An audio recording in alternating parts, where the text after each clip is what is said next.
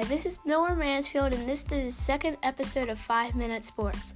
We cover sport topics in 5 minutes or less.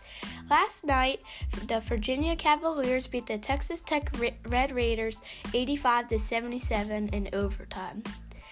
Last year, UMBC beat Virginia in the first round. That's what you call redemption if you win the national championship after beating the after losing to a 16 seed. This weekend is the Masters. I think Rory McIlroy will win because he's the only golfer I really know, and he's he looks pretty good on TV. This week was the Champions League. We're in the quarterfinals.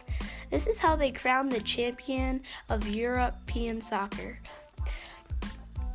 There's two games today. Tottenham and Manchester City played. Tottenham was supposed to lose, but they actually ended up winning 1 0.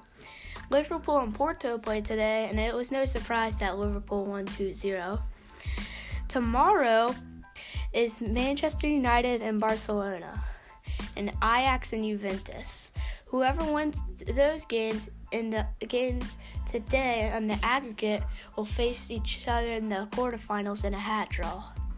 And then in the championship game, they will the winners of the semifinals will face each other. My prediction is that Manchester United will beat Barcelona 3 to 1. I think Ajax will beat Juventus 1-0 because they're at home. I know this is a short one, but it's it for now.